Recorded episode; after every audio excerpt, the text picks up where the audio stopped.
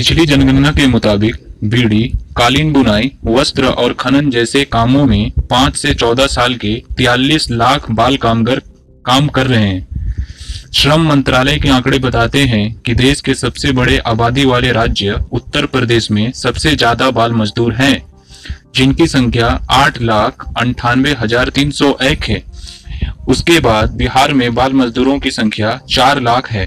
इसके अलावा हरियाणा, झारखंड, दिल्ली, उत्तराखंड जैसे राज्य भी शामिल हैं, जहाँ बाल मजदूर ज़्यादा है। ये सरकारी आंकड़े हैं, गैर सरकारी आंकड़ों में इनकी संख्या इससे कहीं ज़्यादा नज़र आएगी। गौरतलब है कि इन्हें वे मूलभूत सुविधाएँ भी उपलब्ध नहीं हैं, जो इनके अधिकार में आते हैं। इसलिए इनकी हालत में कोई खास बदलाव नहीं आया है। आज स्थिति यह है कि बाल मजदूर पहले से कहीं ज़्यादा शोषित हो रहे हैं। इनकी खराब हालत की एक बड़ी वजह योजनाओं का क्रियान्वयन न हो पाना भी है। इनके लिए रहने के लिए आवास, पहनने के लिए ढंग के कपड़े और बीमारी की हालत में इलाज की समुचित व्यवस्था भी नहीं है। बाल मजदूरों की सबसे बड़ी समस्या पुनर्वास की है। उत्तर प्रदेश और झारखंड को छोड़कर दूसरे राज्यों में बाल पुनर्वास की स्थिति लगभग ज़ीरो है। श्रम मंत्रालय के आंकड़े बताते हैं कि उत्तर प्रदेश में 2018 से 19 में 8020, 19 से 20 में 10,371 और 20 से 2021 में 9,363 बाल मजदूरों का पुनर्वास किया गया। वहीं झारखंड में इसी अवधि में 1225, 2,940 और तीन बाल मजदूरों का पुनर्वास किया गया। लेकिन बिहार में एक भी बाल मजदूर का पुनर्वास नहीं किया गया। उत्तराखंड में महज 2019 से 2020 में बासठ बाल मजदूरों का पुनर्वास किया गया और हरियाणा में 18 से 19 से लेकर 2020-21 तक महज एक सौ इकहत्तर बाल मजदूरों का ही पुनर्वास हो सका है। श्रम एवं नियोजन मंत्रालय बाल श्रमिकों के पुनर्वास के लिए 1988 से ही राष्ट्रीय बाल परियोजनाओं के माध्यम से एनसीएलपी चला रहा है, लेकिन इसकी रफ्तार बहुत धीमी रह गई। कांच, चूड़ी, पीतल, ताला कालीन, स्लेट, टाइल्स, माचिस, आतिशबाजी और रत्न जैसे खतरनाक उद्योगों में लगे बच्चों के पुनर्वास के लिए नौवीं पंचवर्षीय परियोजनाओं में 25 करोड़ रुपए आवंटित किए गए। लेकिन उससे बाल श्रमिकों की पुनर्वास की समस्या खत्म नहीं हुई, जबकि दसवीं पंचवर्षीय योजना में इसका विस्तार डेढ़ सौ से अधिक जिलों में किया गया।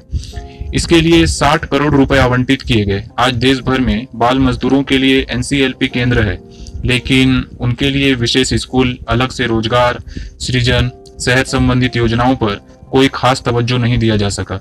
दुनिया के कुल बाल मजदूरों में से एक तिहाई भारत में है। इससे हम आसानी से अनुमान लगा सकते हैं कि भारत में बचपन सबसे ज़्यादा अपने अधिकारों से वंचित है। 2019 में विश्व बाल मजदूर दिवस की थीम थी, बच्चों को खेतों में नहीं, अपने सपनों पर काम करना चाहिए। मगर क्या वाकई इस थीम पर दुनिया में कोई अमल हुआ? राष्ट्रीय बाल श्रम नीति यानी एनसीएलपी को बाल श्रम निषेध एवं नियमन कानून उन्नीस सौ छियासी के बाद बाल श्रमिकों की हालत में जो बदलाव आए वे वैसे सुधार नहीं कर सके। जिससे ये भी समाज की मुख्य धारा में आते हैं और एक बेहतर ज़िंदगी जीने की ओर अग्रसर होते हैं। बच्चे देश का भविष्य है। पर जो बच, पर जो बचपन मजबूर और मजलूम है शोषण का शिकार है वह देश का धब्बेदार भविष्य ही माना जाएगा। इस धब्बेदार भविष्य की सूद लेने वाला कोई नहीं। क्या महज बाल श्रम, बाल शोषण, बाल हिंसा या बाल अपहरण के खिलाफ कानून बना देने से बचपन सुरक्षित हो जाएगा? सरकार के लिए यह उपेक्षित वर्ग आज तक महत्वपूर्ण क्यों नहीं बन पाया? ऐसे तमाम सवाल है जिनका जवाब अभी मिलना बाकी है। भारतीय श्रम संगठन के अनुसार कृषि क्षेत्र में सबसे अधिक बाल मजदूर काम करते हैं। इनके पुनर्वास की कोई योजना गाँव में ना तो केंद्र सरकार की तरफ़ से और ना राज्य सरकारों की ओर से लागू है। इन बाल मजदूरों की वयस्क मजदूरों की अपेक्षा आधी दिहाड़ी मिलती है।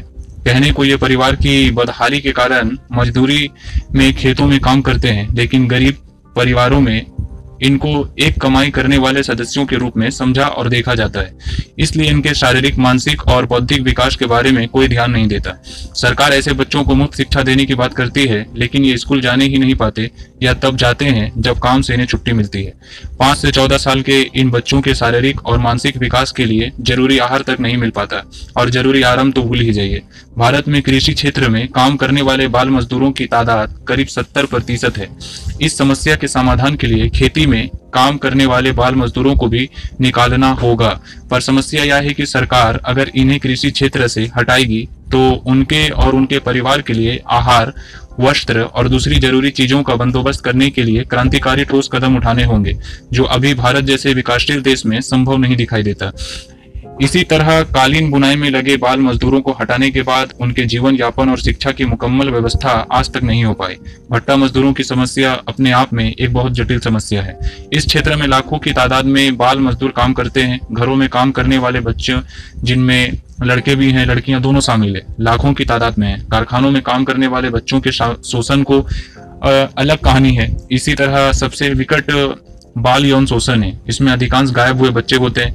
अगर सरकार के आंकड़े को ही माने तो तकरीबन दो करोड़ से अधिक बाल मजदूरों का होना यह बताता है कि देश का बचपन शोषित, असुरक्षित और अन्याय की चक्की में पिसने से अभिशप्त है। ऐसा नहीं कि सरकार ने बाल मजदूर का विकास की मुख्य धारा में लाने के लिए कोई कोशिश ही नहीं की है।